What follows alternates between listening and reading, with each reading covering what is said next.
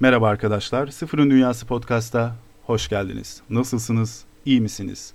Umarım iyisinizdir. İyi değilseniz dahi şu anki haleti ruhiyeniz uzun vadede hayırlara vesile olur. Tuhaf bir girizgah oldu. Böyle olmasını çok da düşünmemiştim. Ama böyle olduysa bırakalım böyle kalsın. Eğer dinleyici olarak düzenli bir hale geldiyseniz bu bölümünde eğer öyleyse teşekkür ederim. Bu bölümünde Divan-ı Lügat Türk üstüne olacağını tahmin etmişsinizdir. Fakat aynı zamanda bu podcast'ın doğası gereği tek bir konu belirleyip onun ana yolunda ilerlemediğimizi de artık biliyorsunuzdur ve yan yollara sapmaktan zevk aldığımızı. Şunu kastediyorum. Divan Lügat Türk'ten bahsedeceğiz ama Divan Lügat Türk diye çıktığımız bu yolda farklı konulardan da bahsediyor ola geleceğiz. Bu bölümde yine benim Divan Lügat Türk'te kendimce naçizane işaretlediğim kelimeler üstüne sohbetler edeceğiz. Onlar üstüne konuşacağız.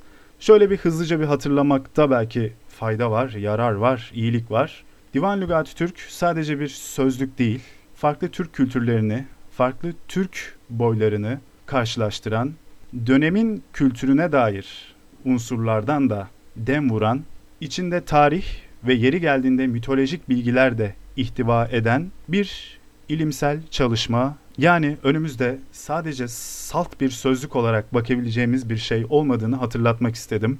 Neden bunu böyle tekrar söyledim? Çünkü üstümde vicdani bir sorumluluk hissediyorum. Divan Lügat Türk üstüne bir bölüm yapmakla bu kitabın değerini azaltarak verdiğimi düşünüyorum. Neden? Bahsettiğim gibi kitabın içeriği çok geniş, çok farklı konulara değiniyor. Bense sadece seçtiğim yerlerden bahsediyorum küçük küçük ve bir önceki bölümde de söylediğim gibi tek maksadım ağızlara bir parmak bal çalabilmek eğer bunu başarabiliyorsak ne mutlu bize. Fakat bu bölüm hakkında küçük bir uyarı yapmak durumundayım ki o da şu. Divan Lügati Türk malumunuz bir sözlük ve sözlükler dillere dair unsurları içerir. Aa öyle mi sıfır?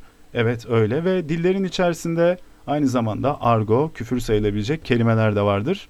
Divan-ı Lügat Türk de bu tarz sözcükleri haliyle çok tabi olarak, çok normal olarak içeriyor. Benim tabii ki burada işte küfürlü argo kelimeleri okuyup mizah çıkarma gibi bir maksadım yok. Öyle bir şeye gerek olduğunu da sanmıyorum. Bu podcast'ın eğer mütebessim kılacak bir yanı varsa o olmasın bence. Fakat şöyle bir özellik var. Bazı yerler var ki e, aslında şöyle çoğu küfürlü şeyi geçiyorum tabii ki ama bazı yerlerde Kaşgarlı Mahmut not düşmüş. Belli aslında küfür de değil de sinkaflı kelimelerden sonra diyelim sinkaflı kelimenin ne anlama geldiğini biliyorsunuz. E, diyelim ki erkek üreme organıyla alakalı olan sözcükler bunlar her zaman küfür de olmak zorunda değil aslında. Kaşgarlı Mahmut'un yazdığı bazı uyarılar var. Bu uyarıları kimin için yazmış? Abbasi sarayına diyelim. Yani bunu okuyacak Arap aristokrasisine. Bakın Türklerin yanında şu sözcükleri duyarsanız aman dikkat onlar sinkaftır. Yani şudur şudur şeklinde izahları var. Bu tabii ki beni gülümsetiyor ve eğer e, bu bir lise dersi değilse bunlardan bahsetmemiz gerek.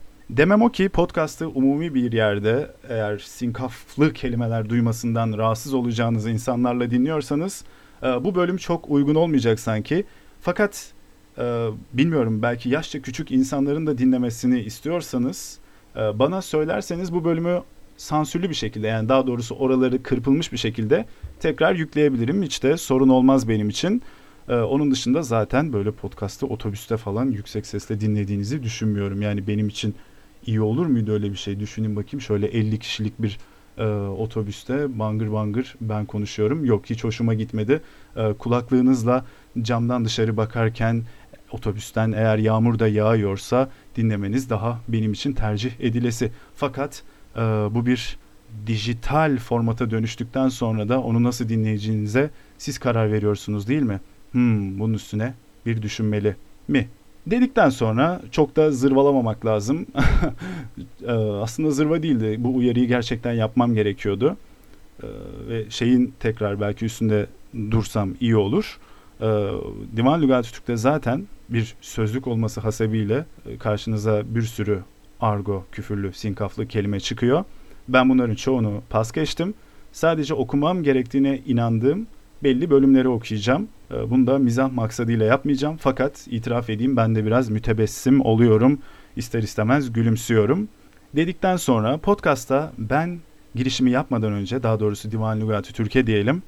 İlber Ortaylı'nın Ali Emiri Efendi hakkında 1-2 dakikalık bir konuşmasına denk geldim. Ee, bu program yani İlber Ortaylı'nın birazdan dinleyeceğiniz ses kaydını aldığım program Zaman Kaybolmaz isminde ve 2006-2007 yıllarında yayınlanmış gibi e, hatırlıyorum ben ve baktığımda da o şekilde gördüm. Oradan bir ses kaydı koymak istiyorum ve ondan sonra da biz gireceğiz. Umarım başıma telif hakları ile alakalı bir sorun gelmez dedikten sonra eh, zaten video YouTube'da var. Bulup dinleyebilirsiniz. Fakat e, program bunu aldığım program Divan Lügati Türk üstüne değil. Zaten İlber Ortaylı biliyorsunuz bir konudan diğer konuyu atlamayı seven insanlardan biri. Bunu da çok olumlu bir şey olarak söylüyorum. Ben çok uzatmadan ses kaydını bakalım dinleyelim. İlber Hoca ne demiş? Şimdi Karahanlıların garip bir tutum var dediğin gibi. Bu Orta Asya'da Dari Farsçadan uzaklar. Arapçadan zaten uzaklar, teori ol, teorik olarak biliyorlar. Yazı olarak Uygur alfabesini kullanıyorlar ki bunda muhafaza ettiler Uygurlar da biliyorsun. Bizim bütün Han Uygurca zaten ordusunda değil mi? bile Uygurca yazarlardı. Katip sınıfı onu kullanırdı. Ve işte burada da bir sistem gidiyor. Konuşulan Türkçe'ye Hakani diyoruz. Karahanca falan değil. Öyle şey yok. Hakani. Yalnız bu tabii burada bizim ebedi, edebi ve ebedi abidelerimiz var. Evet. Dil sürçmemin bir faydası oldu. Edebi Şimdi ve ebedi. Evet. Ebedi hakikaten. Yani e, Türk unsuru için, Türk medeniyeti için, Türk dili için vazgeçilmez şeylerdir. Ve ifade etmek lazım ki bunlar Osmanlı devrine ait tetkikat değildir. Bunları Fıkara Cumhuriyet'in şeyleridir bunlar. Tetkikat olarak ortaya konması. Vaka Divanı Lugatı Türkü yani bir nevi Karahanlı Evet. sayalım onda. Kaşgarlı, Kaşgarlı Mahmud'a Mahmud geldik. çünkü. Evet. Arapça ve Türkçe muhteşem bir lügattır bu biliyorsunuz. İlk Türk lügatı. Bu değil Yani mi? Bu kayıptı, gizliydi bu.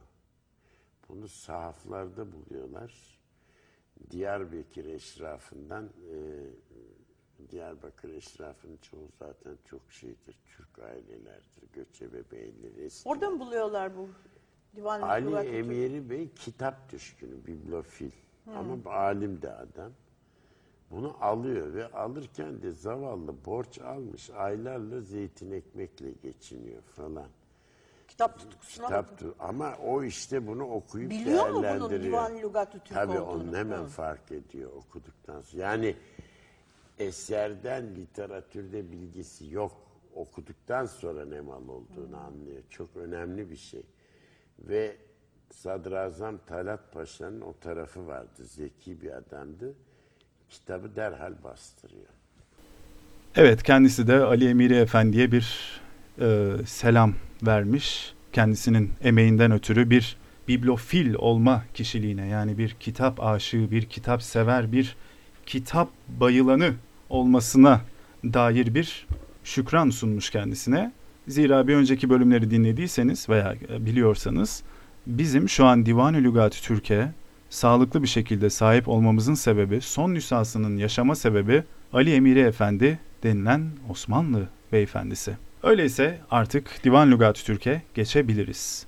Şimdi burada bir gramer formunda kalmışız yani bir önceki bölümde orada bırakmıştık. Bu formdan biraz bahsedelim. Örnek kelimelerle gideceğiz yine. Şöyle bir kelimeye işaret koymuşum. Öpüssemek ve örnek cümle men anı öpsedim. Bu cümle şu anlama geliyor. Ben onu öpmek istedim.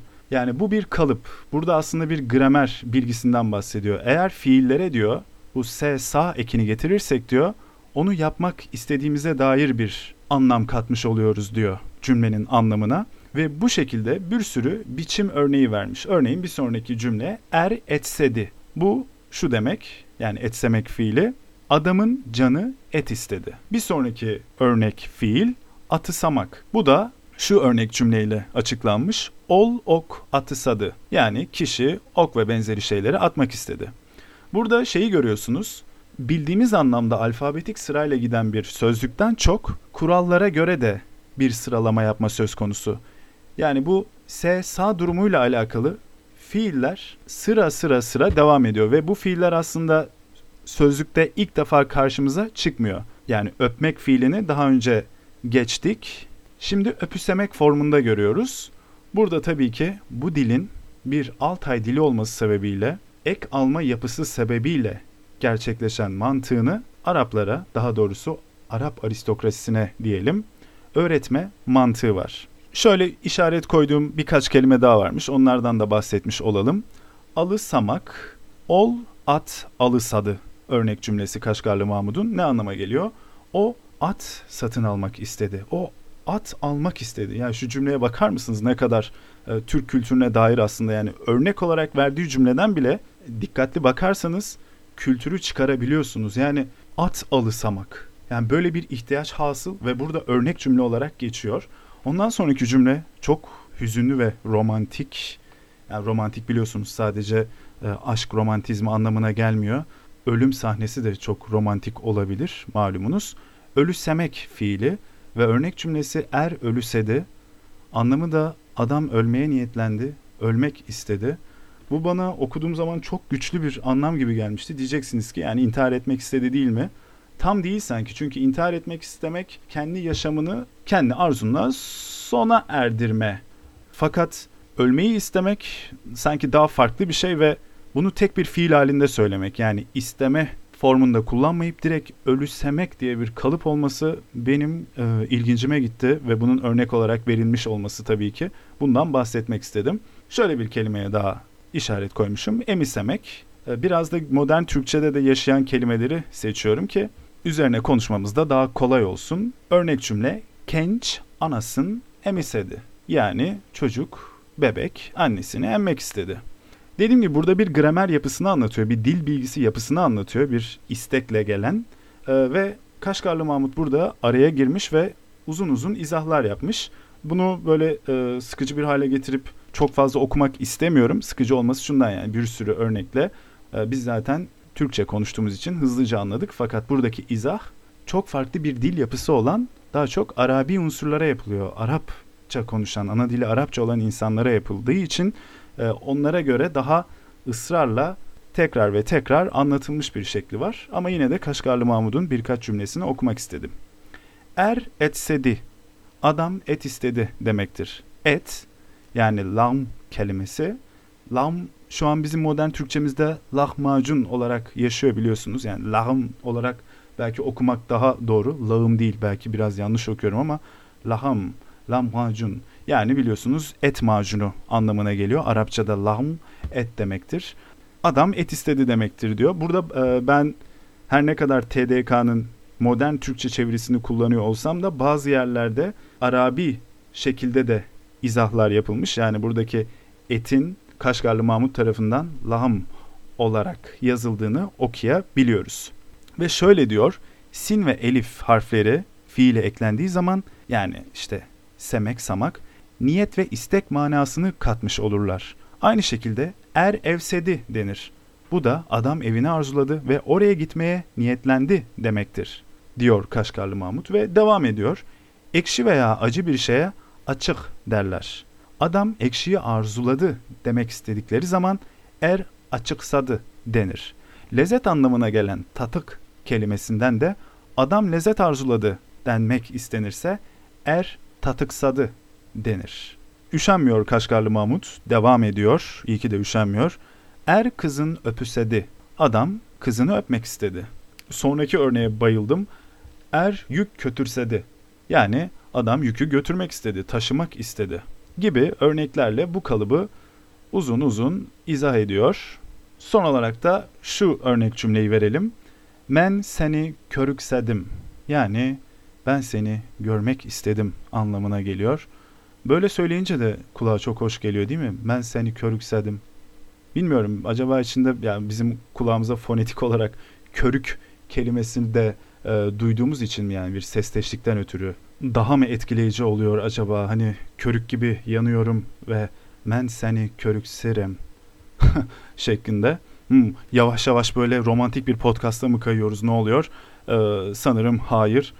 Öyleyse sözcüklere devam edelim ve bu gramer yapısından çıkalım.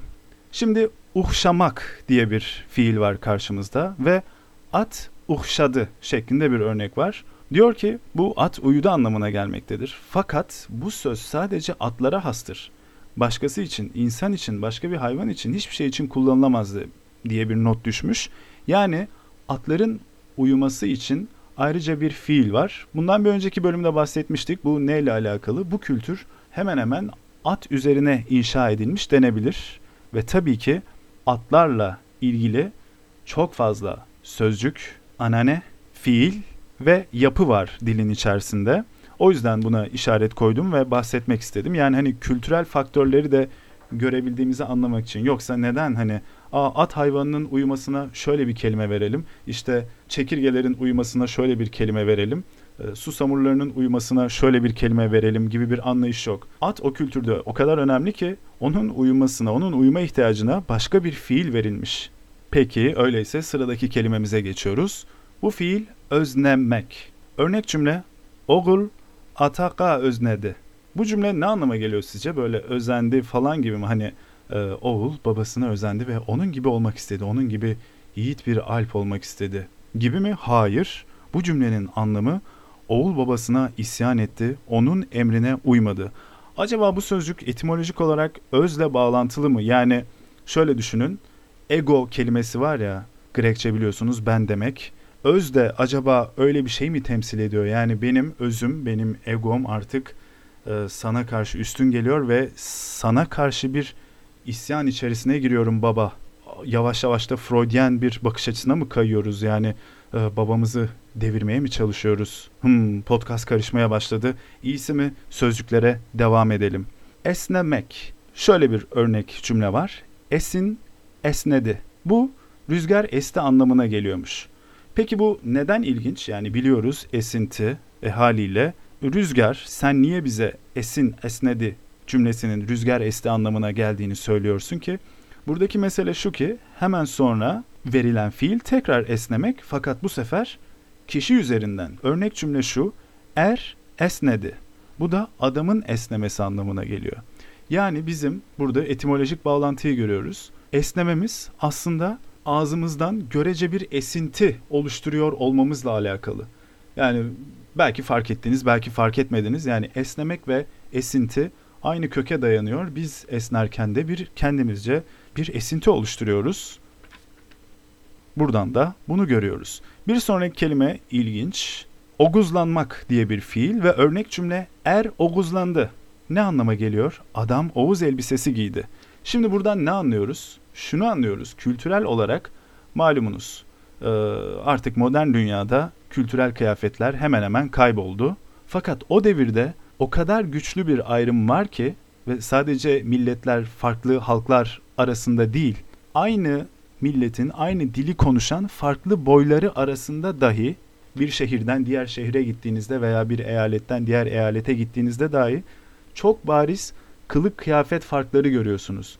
Gerek renk olarak, gerek yapıldıkları, imal edildikleri materyal olarak ve bir kişinin Oğuz elbisesi giymesine acaba sızma maksatlı mı yoksa öyle bir şaka, nükte olsun diye mi Oğuzlanıyor bu kişi?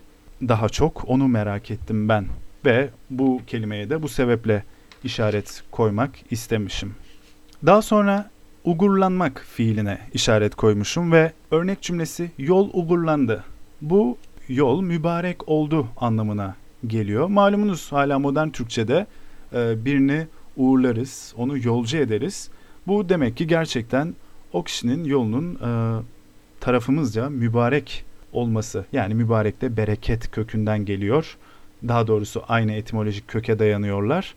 E, olmasını temenni ettiğimiz anlamına geliyormuş demek ki birini uğurlamak. Güzel. Sıradaki fiilimiz otlanmak ve örnek cümle at otlandı. Şimdi bunu duyduğunuz zaman ne düşünüyorsunuz? Neden bunu okudun? E, atlar zaten otlanır yani otlar. Bu cümle aslında od yani alev, ateş anlamındaki ot ve at odlandı demek, at koşmaktan alevlendi demek. Ve mesela bir sonraki örnek cümle aynı fiil için er otlandı. Bu da adam kızgınlıktan alevlendi demek. Güzel. Sıradaki fiile bayıldım. Belki bu fiili bazı kurumlarda yani modern Türkiye'deki bazı devlet ve özel kurumlarda tekrar diriltirsek bazı insanları tarif etmemiz daha kolaylaşabilir. İşlandı yani fiil işlanmak. Örnek cümle ise er işlandı. Bu cümle şu anlama geliyor. Adam kendini iş yapıyormuş gibi gösterdi. Hmm, harika değil mi? Yani bunun için kısacık bir form var. Yani fiili bir şekilde şekillendiriyorsunuz ve direkt bu anlama geliyor. Yani hiç uzatmanıza gerek kalmıyor. Yani bir kişiyi işaret edip şöyle demenize gerek kalmıyor. Ya bu da çalışıyormuş gibi yapıyor ama bence çalışmıyor. Demek yerine sadece diyorsunuz ki şu kişi ışlanıyor. Onun kendini iş yaparmış gibi gösterdiği manasına geliyor. Devam ediyoruz. Sıradaki fiil esirgemek. Şimdi esirgemek deyince biz daha çok hani modern Türkçe'de bir malı veya bir o bir kişiyi korumak, saklamak olarak algılıyoruz. Fakat buradaki anlamına örnek cümleye bakalım. Ol esirgedi nenni. Bu nen malumunuz şey anlamına geliyor. Yani bildiğiniz şey. Şey bizim dilimize Arapçadan geçmiştir. Çoğulu eşyadır ve oturmuştur. Nen kelimesini silmiştir denebilir. Bazı yazarlar kullanır fakat e, çok da yaygın değildir yani. Ben şey yerine nen diyen çok kişi duymadım. Örnek cümleyi tekrar okuyalım. Ol esirgedi nenni. Bu şu anlama geliyor. Nesnesinin yani bir şeyinin kaybolmasına üzüldü. Esirgemek demek o zamanlar bu anlamda kullanılıyormuş. Yani bir de böyle bir şey söz konusu. Aynı fiil zaman içerisinde farklı anlamlara dönüşebiliyor. Buna örnek olarak benim bahsedebileceğim, beni de şaşırtan kelimelerden bir tanesi, şu an Divan Lügati Türk'ten bağımsız konuşuyorum. Farsça kökenli bir kelimeden bahsedeceğim. Küstah. Aslı gustah ve Farsçada emin, kendine güvenen ve hatta cesur gibi anlamlara gelebiliyor. Fakat 17. yüzyıla doğru bizim dilimizde yani literatür taraması yaptığınız zaman bu değişimi 17. yüzyılda görüyorsunuz. Olumsuz bir anlama doğru kayıyor. İşte utanmayan, e, ar adap sahibi olmayan anlamında bir küstah kelimesine evrilme var. İşte dillerin macerası. Orada nasıl bir olgu oldu da bu kelime bu şekilde bir dönüşüm gösterdi. Sıradaki fiil yine bence müthiş. Yani dediğim gibi biraz da kültürü de anlattığı için çok hoşuma gidiyor. Yani bazı şeylerin evrensel ve belki de zamandan bağımsız olduğunu görüyorsunuz. Orulamak diye bir fiil var ve örnek cümlesi er oruladı. Bu cümlenin anlamı adam kendinde olmayan şeylerle kendini abartılı bir şekilde övdü. İlginç değil mi? Ve güzel. Acaba o devirde insanlar neyle övünüyordu? Hani işte geçen bir cenk ettik o kadar güçlüymüşüm ki e, tek bir okla dört kişiyi düşürdüm atından he he şeklinde mi acaba övünüyordu insanlar veya neyle övünüyordu gerçekten yani bunu merak ediyorum. Sıradaki fiil örküçlenmek. Örnek cümlesi su örküçlendi. Ne anlama geliyor? Su dalgalandı. Şimdi bu kelimeye neden işaret koymuşum? Dalga kelimesi demek ki deniz için ve okyanus için diyelim daha sonradan oturmuş. Fakat ilk başta örküçlenmek deniyormuş. Peki bu ne demek? Haliyle tahmin edebileceğiniz gibi hörgüç yani deve hörgücüyle aynı kökten geliyor. Ee, örküç aynı zamanda deve sırtındaki tümseye denir. Ee, onun hörgüç şeklini alması modern zamanda olmuştur dilimizde. Sırada işaret koyduğum kelime çöp. Peki çöp ne anlama geliyor? Divan Lügati Türk'e göre şarabın tortusu ve dibe çöken kısmı.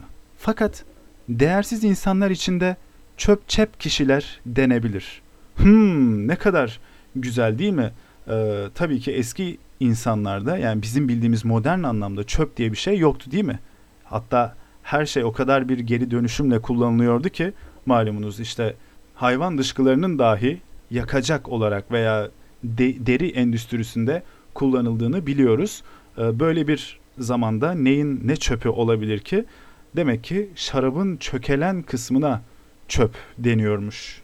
Pek tabii tahmin edebileceğiniz üzere çökmek fiiliyle bağlantılı. Belki de ilk formu çöküp, çöküp gibi bir şekilde Nişanyan Sözlük'te o şekilde bir e, tahmin yapılmış. Çok mümkün. Fakat benim burada hoşuma giden şey e, yine şarap üzerinden örnek verilmiş olması ve hatırlayalım bu Abbasi Sarayı'na yazılıyor. Bundan bahsetmiştim. Çok detayına girmek istemiyorum şu an. Türk İslamiyeti Arap İslamiyetinden tarih boyunca her zaman daha farklı olmuştur. Bu herhangi bir ideolojik politik bir sav değildir. Bir realite olarak böyledir. Ee, Türklerin İslamlaşma süreci bu şekildedir ki örneğin Karahanlıların Abbasi halifesinin ne kadar bildiği, ne kadar e, kale aldığı siyasi bir güç olarak da çünkü Abbasi halifesinin erişim alanının dışında kalıyor onların toprakları. Bir tartışma konusu aslında. Fakat bu asla onların Müslüman olmadığı anlamına gelmiyor. Müslüman oldukları bir gerçek tabii ki. Fakat başka bir yorumla, başka bir anlayışla, kendi hayat tarzlarına göre adapte ederek diyebiliriz ki o zamanki hayat şartlarının, o zamanki hayat koşullarının öyle bir anda sanki bir sihirli değnek değmiş gibi değişemeyeceğine sosyo-kültürel bir bakış açısıyla bakarsak anlayabiliyoruz. Yani çok normal bir şey bu. Öyleyse sıradaki kelimemize geçiyoruz. Kelime çer. Oğuzca'da bir şeyin karşı tarafı. Örnek, anın evi bu çerlikte. Yani şu anlama geliyor. Onun evi bu şeyin karşısındadır. Şimdi burada ilginç olan şey şu, biliyorsunuz çeri kelimesi var, asker manasına geliyor. En çok da bunu Yeniçerilerle biliyoruz. Kaşgarlı Mahmut diyor ki bu çer kelimesinden yola çıkarak yani bir şeyin karşı tarafı kelimesinden yola çıkarak çeri kelimesi doğar ve bu savaşan iki tarafa verilen attır. Çünkü onlar karşı karşıyadırlar şeklinde bir izah yapmış. Çeri kelimesinin de etimolojisine inmiş olmuş. Bu da ne kadar hoş olmuş. Sıradaki kelime kur. Bu kelimenin anlamı mertebe, rütbe imiş. Ve Divan Lügat Türk'teki örnek cümlesi menin kurum ulu. Yani benim rütbem yüksektir. Ben bu kelimeye şu sebeple işaret koydum. Malumunuz işte bazı kurslar olur özellikle dil, dil kursları ve farklı kurlar olur. İşte ilerledikçe kur atlarsınız vesaire. Tamamen tesadüf eseri olarak burada da kur kelimesi mertebe, rütbe anlamına geliyor. Bizim dilimize Fransızcadan geçen o kur yani İngilizce'deki course sözcüğüyle bağlantılı. Onun da rota, gidiş, süreç gibi anlamları var. Yani e, bazen dillerde böyle birbiriyle alakası olmayan dillerde yapı olarak, aile olarak, kol olarak hemen hemen kulağa aynı gelen kelimelerin çok benzer anlamlara geldiği rastsal durumlar görülebiliyor. Peki bunu neden söyleme gereğinde bulundum? Ee, bazen iyi niyetli olan ama heyecanlı insanlar bunu farklı yerlere yorabiliyorlar. Yani acaba bu iki dil ortak atadan mı geldi diye. Hayır yani yüz binlerce kelime arasından böyle tesadüfler olması normal aslına bakarsanız yani ara sıra. Hatta yanlış bilmiyorsam bir Afrika dili vardı. O dilde dog kelimesi köpek anlamına geliyor. Fakat bunların tabii ki İngilizlerle falan yani tarihsel olarak İngiliz sömürgesi olduktan sonra falan değil. Bunlar zaten köpeğe dog diyorlarmış fakat tamamen bir tesadüf eseri. Şimdi şey diyemeyiz yani meğerse o Afrika kabilesiyle İngilizler ortak bir dil konuşuyorlarmış. Tarihin bir evresinde işte milattan önce 26. yüzyılda falan gibi kendi kendimize savlar, kuramlar üretemeyiz. Bunu da bu yüzden belirtmek istedim açıkçası. Sıradaki kelimemiz kara kuş ve geldiği anlam Jüpiter. Yani Arapların müşteri yıldızı olarak andığı Jüpiter. Fakat bildiğiniz üzere kendisi bir yıldız falan değil gezegen. Fakat eski insanlar haliyle teleskoplarla bakamadıkları için ay ve güneş dışında her şeyi aynı şey sanıyorlar. Hepsini yıldız sanıyorlar. Halbuki e, güneş de bir yıldız. Fakat güneşe ayrı bir anlam atfediyorlar. Eh bu da gayet normal aslında. Örnek cümle olarak da kara kuş togdu diye bir cümle var. Yani Jüpiter doğdu. Jüpiter gözüktü anlamında e, sabah vakti doğar diye de bir not düşmüş. Bu ışık kirliliğinde acaba şehir hayatında da gözükebiliyor mu? Astronomiyle ilgisi olan birine sormak lazım. Eğer biliyorsanız e, yorum yazabilirsiniz bloğa veya SoundCloud hesabı üzerinden. Öyleyse devam edelim. Sıradaki kelime tok. Örnek cümle ise tok er. Anlamı ilginç. Türklerin saç şekline benzemeyen saç şekilli adam. İlginç. E, fakat çok normal. Az önce bahsettiğimiz gibi eskiden kültürel farklar o kadar ayırıcı ki bir insana baktığınızda hangi kültürden ve belki de hangi kabileden olduğunu anlayabiliyorsunuz ve haliyle Türklerin de belirli bir saç şekli var. Acaba o şekil nasıldı yani uzun muydu veya belli bir yerini kazıtıp at kuyruğu şeklinde belli bir yerden mi bırakıyorlardı? Çünkü tarihin farklı zamanlarında farklı Türk boylarının çok farklı saç tipleri olduğu biliniyor. Ee, özellikle Avrupalılarla etkileşime girmiş Türklerden bu biliniyor. İşte peçenekler, kumanlar diyebiliriz. Zira malumunuz Avrupa tarihi yazılı kaynak açısından korunmuş, e, bu anlamda değerli eserlere sahip. Ama insan merak ediyor. Yani Kaşgarlı Mahmud'un burada bu cümleyi yazarken e, aklındaki Türk saç tipi neydi acaba? Bu arada aklıma gelmişken e, Kuman Türkleri var. Karadeniz'in kuzeyindeler. 12. 13. yüzyıl civarında Macaristan işlerine kadar e, göç ediyorlar Karadeniz'in kuzeyinden. Zira Moğollar bastırıyordu. E, ve tarihi kayıtlara çok ilginç şekillerde geçmişler. E, çok yakışıklı, çok gösterişli, özellikle kıyık kılık kıyafetleriyle e, çok kadınlar tarafından arzulandıkları ve bu sebeple e, yerel halkları yani gittiği yerlerdeki halkları kıskandırdıkları yönünde ve e, saç saç olgusunun kumanlarda çok önemli olduğunu hatırlıyorum. Bu arada e, saç tiplerinde de çok varyasyon olduğunu okuduğumu hatırlıyorum. Yani kimisi kazıtıp biraz kuyruk şeklinde bırakıyor, kimisi e, tamamen uzatıyor. E, bazılarının saçları sarıya çalıyor, bazıları daha e, koyu saçlı. Fakat hep bir saçlarından bahsediş var. Bu ilginç bir şey ama şundan ötürü çok normal bundan bahsedilmiş olması.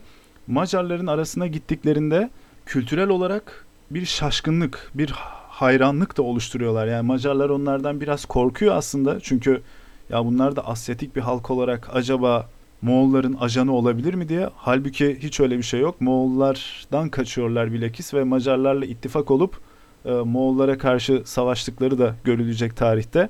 Ki işin ironik kısmı e, tarihen baktığınızda Macarlar da Asyatik bir halktı. Fakat o zaman tabii ki artık Avrupalı kimlikleri oturmaya başlamıştı. Değil mi? Bunlar işte tarihin ilginç unsurları. Evet, bir kelimeden çıktık yine nerelere gittik? Öyleyse devam edelim sözlüğümüze işaret koyduğumuz kelimelere. Tek kelimesi maksatsız anlamına gelen bir kelimeymiş ve tek geldim şu anlama geliyormuş. Bir şey istemek maksadıyla gelmedim. Bana biraz şey gibi geldi hani birisi soruyor size hayırdır niye geldin? Hiç öyle geldim yani korkma bir şey istemeyeceğim senden oturacağım şurada falan gibi bir e, tek geldim. Hani şey değil bu korkaklık yapma polise haber verme tek gel değil. Bir maksatsızlık içeriyor. Bilmiyorum hoşuma gitmişti benim. Ondan sonra şöyle bir e, kelime daha var. Tek tur. Yani iki kelime aslında tek tur. Bu sus anlamına geliyormuş. Şimdi tek kelimesi maksatsız anlamına geliyorsa yani maksatsız bir şekilde dur, bir şey anlatma artık. E, herhangi bir kastını ifade etmeye gel. Biliyorsunuz maksat ve kasıt aynı köklere dayanıyor. E, anlamında kullanılıyormuş. Tek dur. Yani şurada sadece bir dur artık. Herhangi bir kasıt maksat belirtisi göstermeden dur şeklinde bir anlama geliyormuş demek ki bu yapı. Şimdi geldik zurnanın zırt dediği yere yani bahsettiğim sinkaflı ve e, biraz da mütebessim kılan bölüme. Direkt sinkaflı kelimeyi düşünün yani direkt okumak istemedim aslında. E, şöyle harflerini söyleyeyim. S, I ve K harfilerini birleştirirseniz malumunuz olan kelime erkeklik organı anlamında.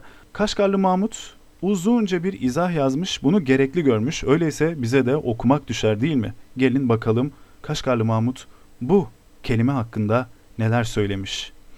Okuyucu yani bu direkt kendi yazdığı şey.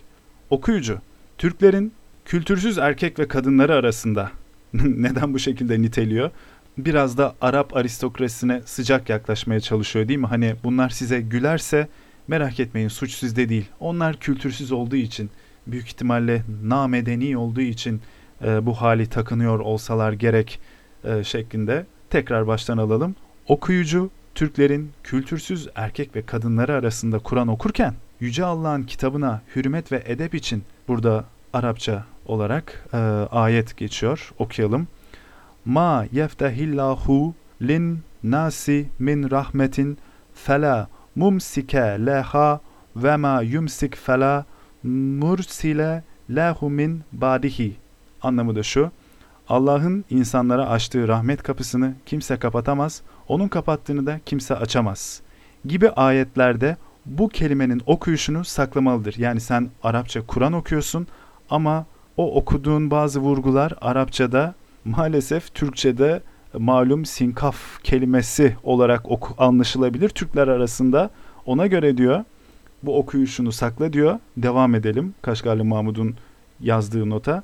Çünkü onlar Türkler bunların manasını bilmezler ve içindeki kelimelerin kendi dillerindeki manaları ifade ettiğini zannederek gülüşür ve günaha girerler. Şu an e, gülümsüyorum. Bu herhangi bir şeyle hor görmek, alay etmek manasında değil. Yani o zamanı düşündüğümde gülümsüyorum. Düşünsenize belki de e, böyle karışık bir meclis. Araplar var, e, Türkler var, Farslar var belki de başka unsurlar var. Ve orada Araplar Kur'an okuyor. Bizim orada birkaç tane Türk gülüyor. Bazı şeyler demek ki genetik veya kültürel olarak sürekli aktarılıyor değil mi? Yani bizim bu küfür duyduğumuzda, sinkaf duyduğumuzda e, genel olarak gülme refleksimiz demek ki belki de binlerce yıldan beri olan bir şey. Gerçekten nükteyi, espriyi seven bir toplumuz denebilir değil mi? Bu illa laubali ve çirkin bir şekilde de bahsetmiyorum yani. yani sonuçta e, Türklerin iyi yaptığı bir şey denebilir aslında mizah. Bunun sebebi de benim kanaatimi sorarsanız yani örnek olarak şeyi sorarsanız ne iyi yapıyor mizah? İşte şu an internette dönen mizahları düşünün. Ben naçizane kaliteli buluyorum yani hani bunun sebebini de şey olarak düşünüyorum. Türkler tarih boyunca bir sürü olguyla o kültürel miras olarak atlatıp bir sürü çile, dert, sıkıntı görüp en sonunda her şeyden bir şekilde e, şaka, komedi unsuru çıkarmayı biraz öğrenmiş gibiler. Yani İstanbul'da sel felaketi oluyor. Paylaşılan görseller, evleri, oraları, buraları su basmış. Üzerine espriler yapılıyor falan. İşte orada aslında bir toplum karakteristiği var değil mi? Biraz konuyu e, farklı bir yere getirdim aslında. Yani burada sinkaflı kelimeye gülmek ayrı bir şey. Bu dediğim ayrı bir şey. Ama işte bir mizah üretme olarak bazı şeyler belki de aynı kalıyor demeye getirdim veya kendimce biraz alakasız bağladım. Bilmiyorum artık takdir sizin. Devam edelim okumaya. Şuradan devam edelim hatta biraz başa dönelim. Türkler bunların manasını bilmezler ve içindeki kelimeleri kendi dillerindeki manaları ifade ettiğini zannederek gülüşür ve günaha girerler. Yine devam ediyor. Oğuzlar arasında da am soru edatı bulunan yani Arapçadaki soru edatından bahsediyor. Ayetlerde de okuyuşu saklamalıdır. Örnek bir e, cümle var yine bir ayet okumaya çalışalım. Ha, bu arada ben tabii ki mükemmel bir Arapça okuduğumu iddia etmiyorum. Öyle bir şey yok. E, sadece burada görece ilimsel bir şey yapmaya çalışıyorsak ben sadece Kaşgarlı Mahmud'un ne yazdığını ve ne anlatmaya çalıştığını ifade etmeye çalışıyorum. Yoksa buradan e, bir mizah üretmek vesaire e, bana düşmez. Sadece olduğu gibi aktarmaya çalışıyorum. E entum enzeltumehu minel müzni am nahnul munzilun. Yani bu ayetin manası da şuymuş. Onu buluttan indiren siz misiniz yoksa indiren biz miyiz? Kaşgarlı Mahmut izahına devam ediyor. Bu ayette olduğu gibi çünkü bu kelime yani A ve M harfini birleştirin kafanızda Oğuzca'da kadınlık organıdır. Ancak eğer Oğuzlar bu kelimelerin Arapça anlamını biliyorsa bu kişilerin arasında okumanızın bir mahsuru yoktur. Onlar herhalde gülmez size demeye getirmiş Kaşgarlı Mahmut. Ee, bunu dediğim gibi okumakta gerçekten fayda görüyorum. Çünkü Kaşgarlı Mahmut bunu yazmış. Bunu yazmaya ihtiyaç duyduysa o döneme dair demek ki bir şeyler görmüş. Yani Kaşgarlı Mahmut düşünün bu sahneyi görmüş. Kur'an okunurken o köşede gülüşen e, çünkü on, o insanlara da ben hak veriyorum. Şöyle düşünün yepyeni bir kültürle karşılaşıyorlar. Türkler o zamana kadar Farslarla iç içe yaşıyor zaten. E, Çin kültürünü de şöyle böyle tanıyorlar. Fakat bu dil çok yeni. Yani Arapça denilen dil Türklerin Araplarla biliyorsunuz o kadar da e, münasebeti olmamıştır aslında 11. yüzyıla kadar e, değil mi? Türkler daha çok Orta Asya bölgesindedir, İran'dadır ve İslami unsurlarla da bu coğrafyada tanışmışlardır. Yani bizzat Araplardan öğrenmiş değillerdir İslamiyet'i. Evet. Bundan da bahsettiğimize göre e, sağ salim atlatabildiysek burayı devam edelim. Sıradaki kelime, işaret koyduğum kelime kıl kuş. Bunun anlamı da kıl kuyruk. Neymiş bu? Ördeğe benzer bir kuş. İlkbaharda gelir, beyler onu birbirlerine hediye ederler. Buna kıl kuyruk da denir. Kuyruğu kıllı demektir. Ee, ben bunu burada öğrendim. Yani kıl kuyruk hep biliyorsunuz özellikle kırsal yerlerde böyle kötü bir lakap olarak kullanılır. Özellikle böyle pısırık falan insanlara e, yapışır kalır o böyle gençliğinden itibaren. Diyelim ki çocukluk çağından itibaren bir kişi hani 8 yaşında kıl kuyruk diye damga yediyse arkadaşlarından 40-50 yaşında hala ona kıl kuyruk demeye devam ederler ve anlatırken de "Ya bu gençliğimde var ya çok kıl kuyruktu derler. Benim aklıma hep böyle fare, sincap gibi kemirgen hayvanlar gelirdi. Halbuki e, beylerin birbirine armağan ettiği e, kuyruğu kıllı, gösterişli, ördeğe benzer bir kuşmuş meğerse bu. Divane Lügat-ı Türk'teki anlamıyla. Demek ki zaman içerisinde bunun da manası değişe gelmiş. Şimdi şöyle ilginç bir madde var. Kum kelimesi ve diyor ki Çigil lehçesinde kum anlamına gelir. Bu hatırlatalım bu sözlük orijinalinde Arapça yazılıyor. Yani kum sözcüğünün karşılığında kum yazmıyor. Arapça yazıyor. Yani büyük ihtimalle kum sözcüğünün karşılığında Arapça olarak remalun gibi bir şey yazıyordu. Fakat biz TDK tercümesini, modern Türkçe tercümesini okuduğumuz için Çiğil lehçesinde kum olarak okuyoruz. Fakat şimdi sonra gelen not çok ilginç. Oğuzlar diyor bu kelimeyi bilmezler diyor. Onlara kum dedikleriniz kum derseniz diyor anlamazlar neyden bahsettiğinizi diyor. Bu kelime Çigil lehçesinde yaygındır diyor. İşte alın buradan da size düşünecek bir unsur. Demek ki o dönemki e, Çigil e, lehçesini konuşan Türk halklarını açtığınızda daha kumul, daha kumlu bölgelerde yaşadığını belki göreceksiniz. Değil mi? E, biliyorsunuz her çölde Arabistan'ın e, kumları gibi olmak zorunda değil. E, çöl dediğimiz coğrafya toprak olup yapısı gereği hiçbir şey büyütmeyen, e, hiçbir bitkinin çıkmasına el vermeyen bir toprak tipi de olabilir. İklimi sebebiyle veya toprağın bileşenleri sebebiyle değil mi? O da çöl olabilir. Hani şey gibi bir şey aklınıza geldiyse nasıl yani Oğuzlar hiç mi bir çöl ortamından geçmemişler? Hani Orta Asya'nın bazı yerleri çölleşmişti. Evet ama işte çöl her zaman illa kum olacağı anlamına da gelmiyor. Biliyorsunuz Antarktika'da bir çöl tanım gereği. Ondan sonraki kelime kem ve hastalık anlamına geliyormuş. Demek ki kem gözler bize hastalık atan gözler ve örnek cümle at kemlendi ve anlamı da at hastalandı demek oluyor. Şimdi yine ilginç bir kelime var ve ilginç olmasının sebebi de şu. Farklı Türk lehçeleri arasında bir karşılaştırma var. Çok önemli. Sen kelimesi ve bildiğimiz sen anlamına geliyor haliyle modern Türkçe'de. Fakat diyor ki bu sözü Türkler, Türkler dediğinde Oğuzların haricinde kalan Türkiye halkları anlayabilirsiniz. Çocuklar, hizmetçiler, yaş ve mertebe bakımından küçük olanlar için kullanırlar. Yani bakın bu bizim şu an kullandığımız hal değil mi? Bu sözü Türkler çocuklar için kullanır. Yani çocuğa sen der, hizmetçiye sen der, yaş ve mertebe bakımından küçük olanlar için sen der. Hürmet, hürmet için ve mertebesi olan insan için ise siz derler Türkler. Şimdi evet bu normal olan zaten değil mi? Fakat Divan Lügat-ı Türk'te Kaşgarlı Mahmut diyor ki 11. yüzyıldan bahsediyor tabii ki. Oğuzlarda bu iş böyle değildir. Oğuzlar işi tersine çevirirler ve büyük olana sen derler. Yani hürmet duydukları mertebesi yüksek olan kişiye sen derler. Küçüğe de siz derler. Tek bir çocuğu düşünün. Siz ne yapıyorsunuz diyor. Veya hizmetçiye, köleye siz ne yiyorsunuz diyor. Veya siz ne yiyorsun diyor. Artık o çekim nasıl yapılıyordu acaba? Değil mi? Burada mesela ondan bahsetmemiş. Şimdi aklıma takıldı benim de. Büyük ihtimalle siz ne yapıyorsun şeklindeydi. Ve hatta daha o döneme göre söylersek siz ne üder şeklinde düşünülebilir değil mi?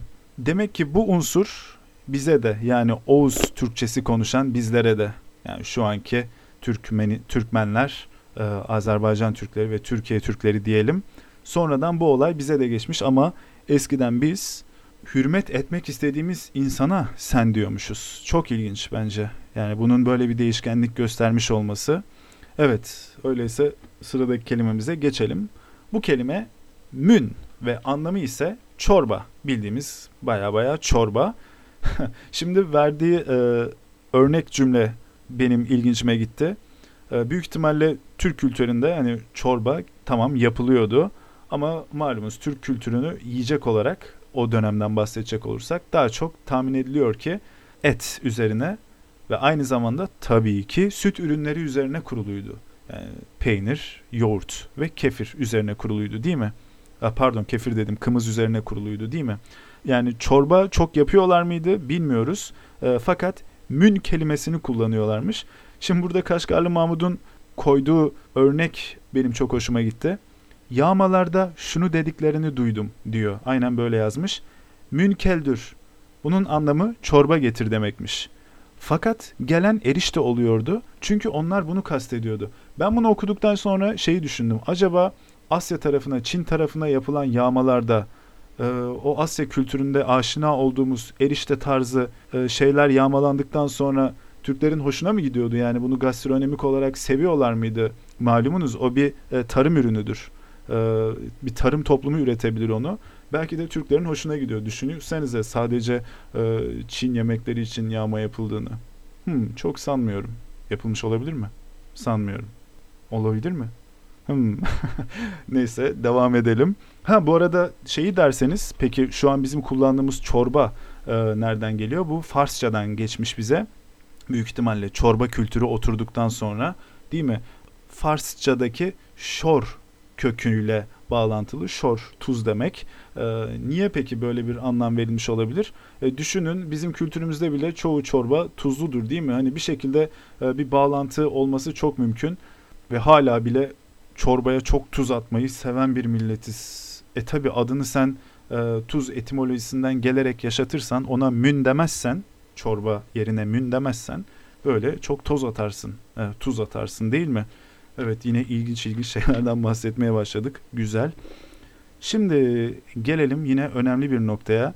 Biliyorsunuz kurt sözcüğü aynı zamanda o malum Türklerin sembolü de sayılan yeri geldiği zaman o yırtıcı hayvana da deniyor. Aynı zamanda elmanın, armudun içine giren o küçük e, böcekvari canlıya da deniyor değil mi?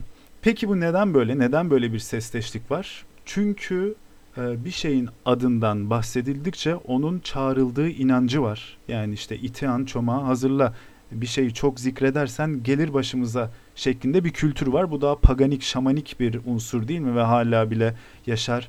Ee, insanlar mesela istemedikleri, sevmedikleri birinden bahsederken bile hala modern Türkiye'de e, böyle seslerini kısarlar. O kişinin adını anmamaya gayret gösterirler. Özellikle biliyorsunuz cin kelimesi mesela kullanılmaktan kaçınılır.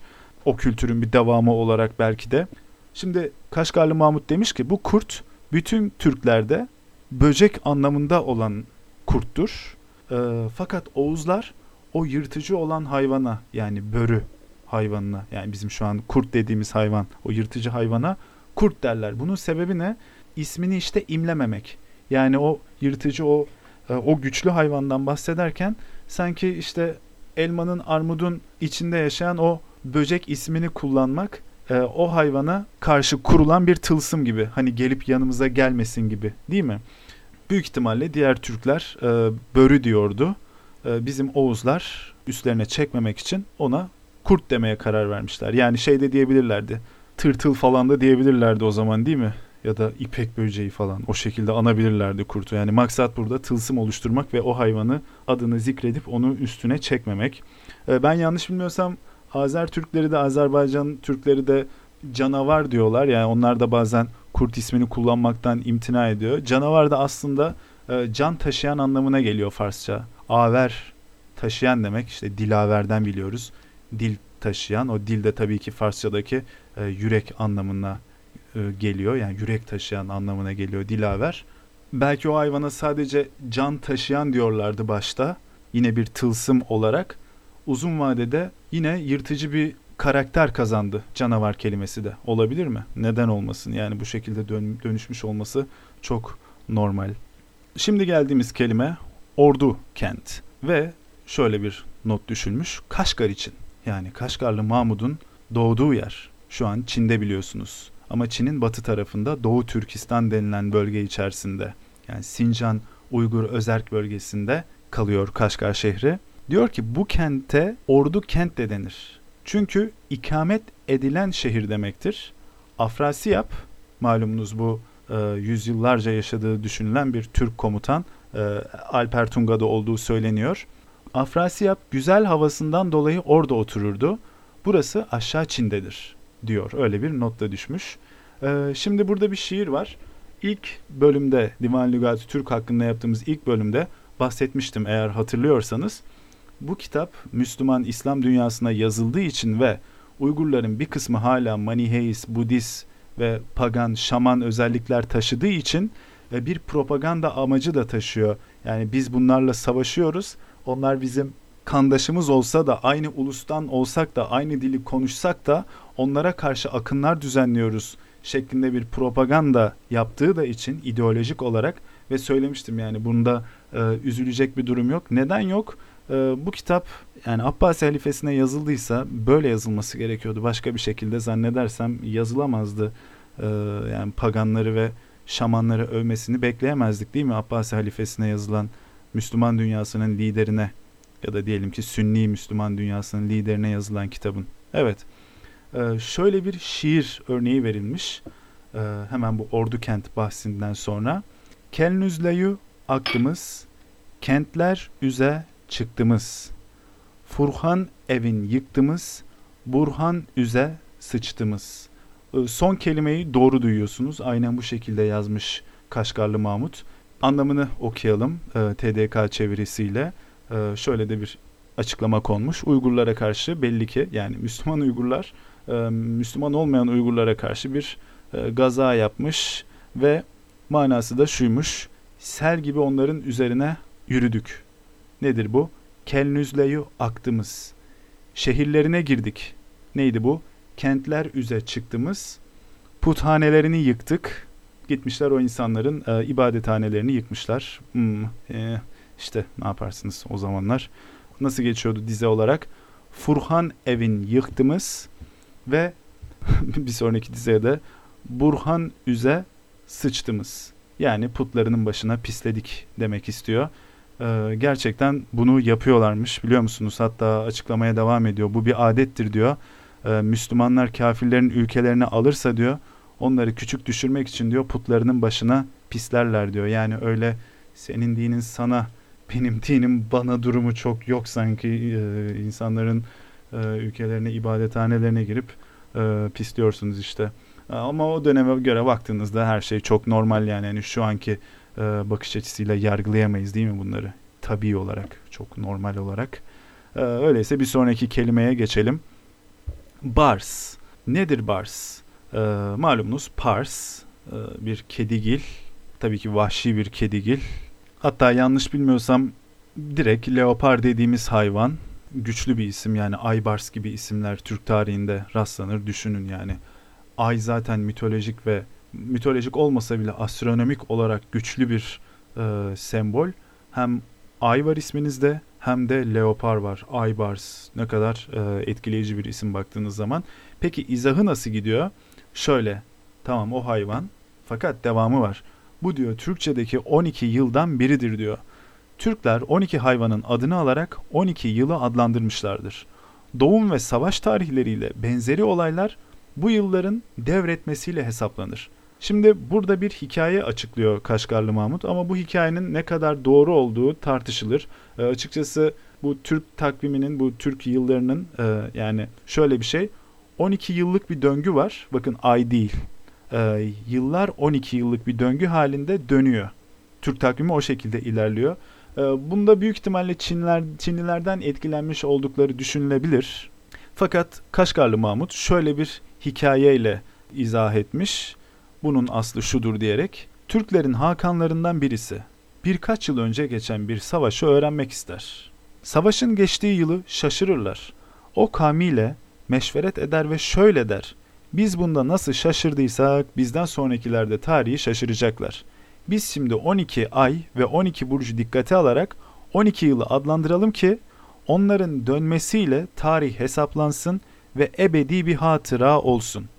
Nasıl uygun görürseniz dediler Hakan'a. Ve Hakan avlanmaya çıkar. Yabani hayvanların İla Vadisi'ne ki o büyük bir sudur diye not var, sıkıştırılmasını emreder. Avlanırlar ve yabani hayvanları suya doğru zorlarlar. Yabani hayvanlardan 12'si suyu geçmeyi başarır. Hakan geçenlerden her birinin adını bir yıla verir. Birinci geçen sıçkandır. Yani fare. İlk geçen o olmuştur. Yılların başı adını ondan almıştır. Bu isim yıla eklenerek kullanılır ve sıçkan yılı denir. Ondan sonra ud yılı yani sığır yılı gelir. Ondan sonra bars yılı yani pars yılı gelir.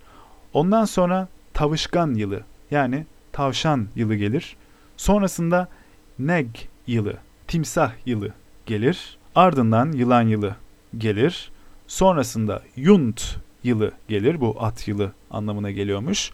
Akabinde koy yılı geliyormuş. Koyun yılı demekmiş. Sonrasında biçin yılı e, maymun anlamına geliyormuş. Bakın maymunda e, bir önceki bölümlerde bahsetmiştik. Etimolojisi bize e, yani Arabi bir bize Arapçadan geçmiştir daha doğrusu ama en kökünde mim kökü vardır. Grekçeden taklit etme anlamında.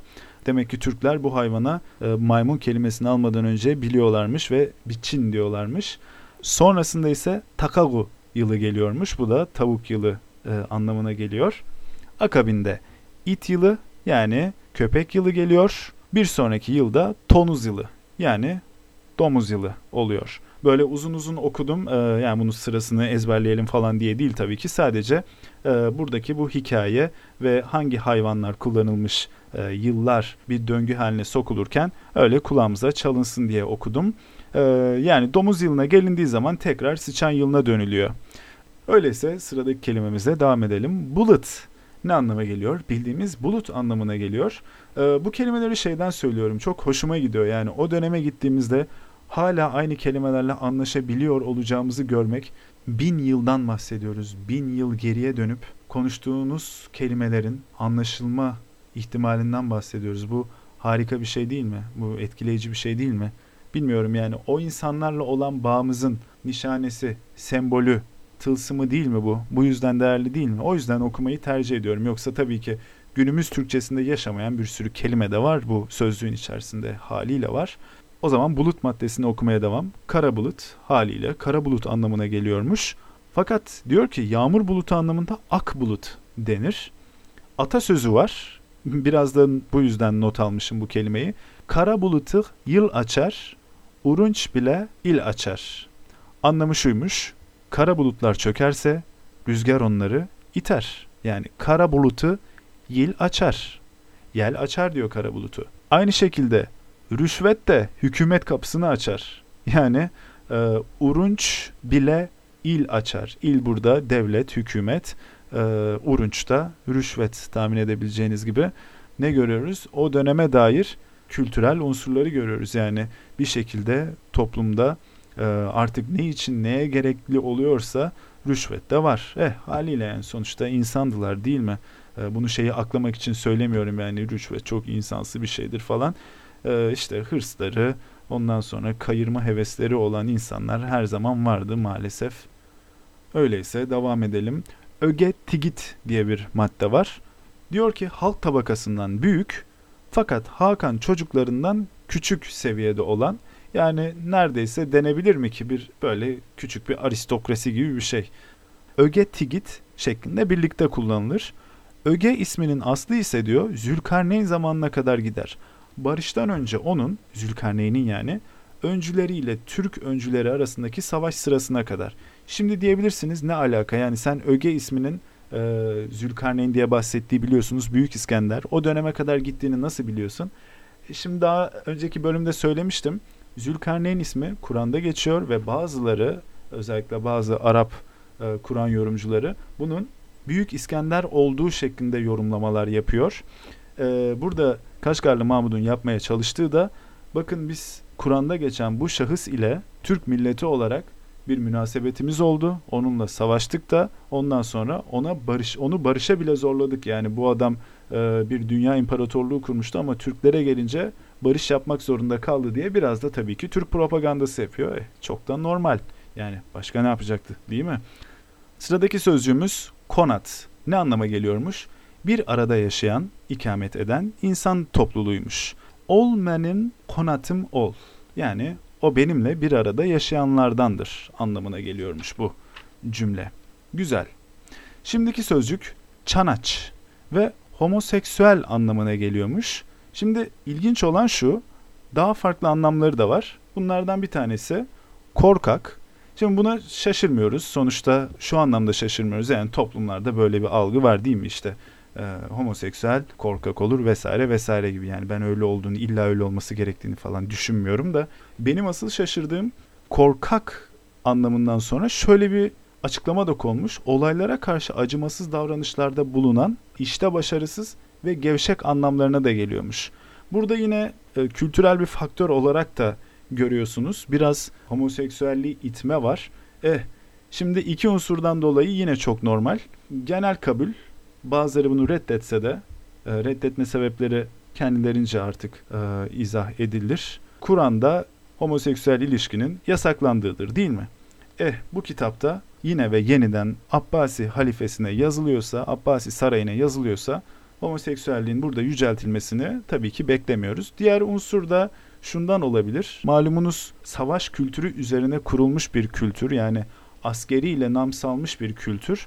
E, haliyle erkek bireylerinin de cinsel yönelimini bu anlamda şekillendirmeye çalışıyor olabilir yani kendilerince daha faydalı olduklarını düşündükleri için bilmiyorum.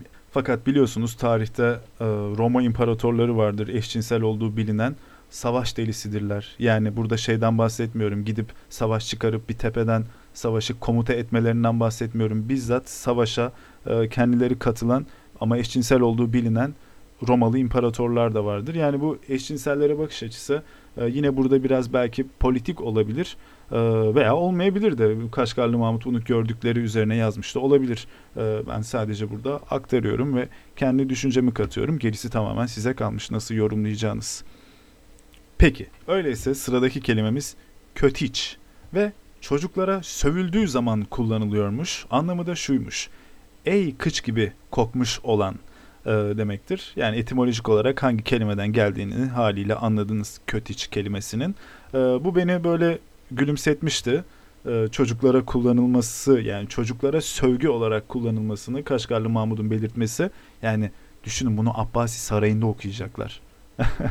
Ama tabii ki ilmi anlamda bütün sözcüklerin yazılması çok makul. Yani sonuçta burada ne Kaşgarlı Mahmut e, bir güldürü mizah yapmaya çalışıyor ne de Abbasi halifesi e, bunu okuyup falan diyecek. E, ama bunu bilmesi gerekiyor. Yani dil sonuçta burada bir bilimse, bir anlaşma yoluysa her şeyi detayıyla bilmesi gerekiyor. Öyleyse devam ediyoruz. Sıradaki kelime bagır. Ne anlama geliyormuş? İşte bağrım yanıyor kelimesini biliyoruz değil mi? Fakat o bağrım dediğimiz şey ne? Karaciğer anlamına geliyormuş. Ee, biliyorsunuz ciğer Farsçadır. Şimdi o akciğer demişiz karaciğer demişiz. Fakat bir önceki bölümde bahsetmiştik. Meğerse Türkiye orijinal kökte Orta Asya'da ne diyorlarmış? Tı. Akciğere öpke diyorlardı. Ve karaciğer için ise bagır deniliyormuş. Fakat şöyle bir kullanımı da varmış. Başkasına boyun eğmeyen adama bedük bagarlı deniyormuş. Yani bu da büyük ciğerli anlamına geliyormuş. Burada şeye dikkatinizi çekelim. Bedük kelimesi büyük anlamına geliyor. Bunu bir önceki podcast'ta söylemiştim. D harfi Y harfine dönüşebiliyor farklı Türk lehçelerinde. Ee, böyle farklı Türkiye diller dinlerken e, size böyle sanki aşina gelen veya sanki çıkaracağım ama bu kelime ne hissine kapıldığınız kelimeyi D'yi Y olarak düşünün bakalım. Çıkacak mı? Yani işte bedük kelimesi. Bu ne demek diyorsunuz? D'yi Y yapıyorsunuz büyük evet tamam büyük anlamına geliyor şeklinde. Bu çok çok basit e, bir örneğidir bu DY dönüşümünü hatırlamak için öyle üzerine bahsetmiş olduk. İyi oldu. Sıradaki kelime bakır e, ve aynen bildiğimiz bakır formunda modern Türkçemize kadar gelmiş. Buna niye işaret koydum? E, bir atasözüyle anlatmış Kaşgarlı Mahmut. Ondan bahsetmek istediğim için bu atasözü bar bakır yok altın. Anlamı ise şuymuş. Elde bulunan şey bakır gibidir. Yani bar bakır. Yani var olan şey bakır gibidir. Ona çok değer verilmez. Ne der? Elinde tutuyorsun ya. O senin elinde ya. Gitmeyecek sanıyorsun ya. Şu an gözümü kırptım istemeden. ee, ve devam ediyor. Bulunmayan şey ise değer bakımından altın gibidir. Yani yok olan ise altın gibidir. Kaşgarlı Mahmud'un örneğini okumaya devam ediyorum. Onun izahını. Akrabaları yanında değersiz görülen fakat değeri kaybedildiği zaman anlaşılan arkasından üzüntü duyulan kimseler için kullanılır böyle hazin bir ortam oluştu şu an podcast'ı kaydettiğim yerde. Bilmiyorum E, demek o zamanlarda bile aynı aile durumları oluşabiliyormuş yani. Şu an bile hani çevremizde bunlar bu tarz şeyler biliyoruz değil mi? Demek ki insanın hikayesi bazı konularda aynı kalıyor. Bir noktada herhalde değişir ama insan insan yani. Evet. Sıradaki kelime bakır sokım. Bu Merih'e verilen atmış. Ee, Merih biliyorsunuz e, Araplarda Mars gezegenine verilen isimdir. Peki neden Türkler ona bakır demiş? Yani bakır sokun demişler. Kırmızılığı sebebiyle yani Kaşgarlı Mahmut bu şekilde ifade ediyor. Ne kadar güzel değil mi? Biliyorsunuz Mars yani Merih bazı zamanlarda küçük bir yıldızmışçasına ve kızıl bir renkte gözükebiliyor gökyüzünde. Özellikle bazı e, dönemlerde zannediyorsam 2010'dan önce olmuştu. Gökyüzünde gördüğümü hatırlıyorum. E, kırmızı bir yıldız şeklindeydi. Hatta duyurulmuştu işte Mars hayli görünür olacak diye gökyüzüne bakmayı ihmal etmeyin diye. Ben de bakmıştım, görmüştüm artık hangi yıldı tam emin değilim ama 2005 ve 2010 yılları arasında diye hatırlıyorum. Ee, nerede gördüğümü düşündüğüm zaman o yıllar orada olduğumu düşünerek e, hatırlayabiliyorum. Pekala devam ediyoruz. Şimdi az önce bagır demiştik. Karaciğer anlamına geliyor. Peki bağrım yanıyor diyoruz. Bir de böğür var değil mi? Bögür. Böğrüm yanıyor da diyoruz bazen. Bir o yanıyor bir bu yanıyor. Ee, ne kadar çekiyormuşuz e, millet olarak. E, bir yandan da hakikaten çekmiyor muyuz? Peki. E, bögür kelimesi ise böbrek anlamına geliyormuş. Bu Farsçadan falan değil yani büyük ihtimalle bir varyant hali söz konusu. Yani şöyle söyleyelim bögrek, bögür, böbrek e, bir dönüşüm söz konusu olmuş. Modern Türkçemizde şu an böbrek diyoruz. Fakat ikisi de Türki kökten geliyor. Öyleyse devam edelim. Böyle metallere falan girdik, organlara girdik. Güzel oldu. Sıradaki kelimemiz temür. Yani demir. Demirin tek özelliği e, sadece savaş aletleri yapmak değildir. Sadece kılıç, ok, temren yapmak değildir. Aynı zamanda at kültürü için de çok önemlidir. Neden? Ee, üzengi, gem, e, dizgin yapmak için yani ata koşulan teçhizatın yapılması için de çok önemli bir metaldir ve bu yüzden de Türk kültüründe önemli bir yeri vardır. Ve Kaşgarlı Mahmud'un şimdi örnek olarak verdiği atasözü okuyarak devam edelim. Kök temür keri durmaz. Anlamı ise şuymuş. Demir iş görmeden duramaz. Bir anlamı daha vardır.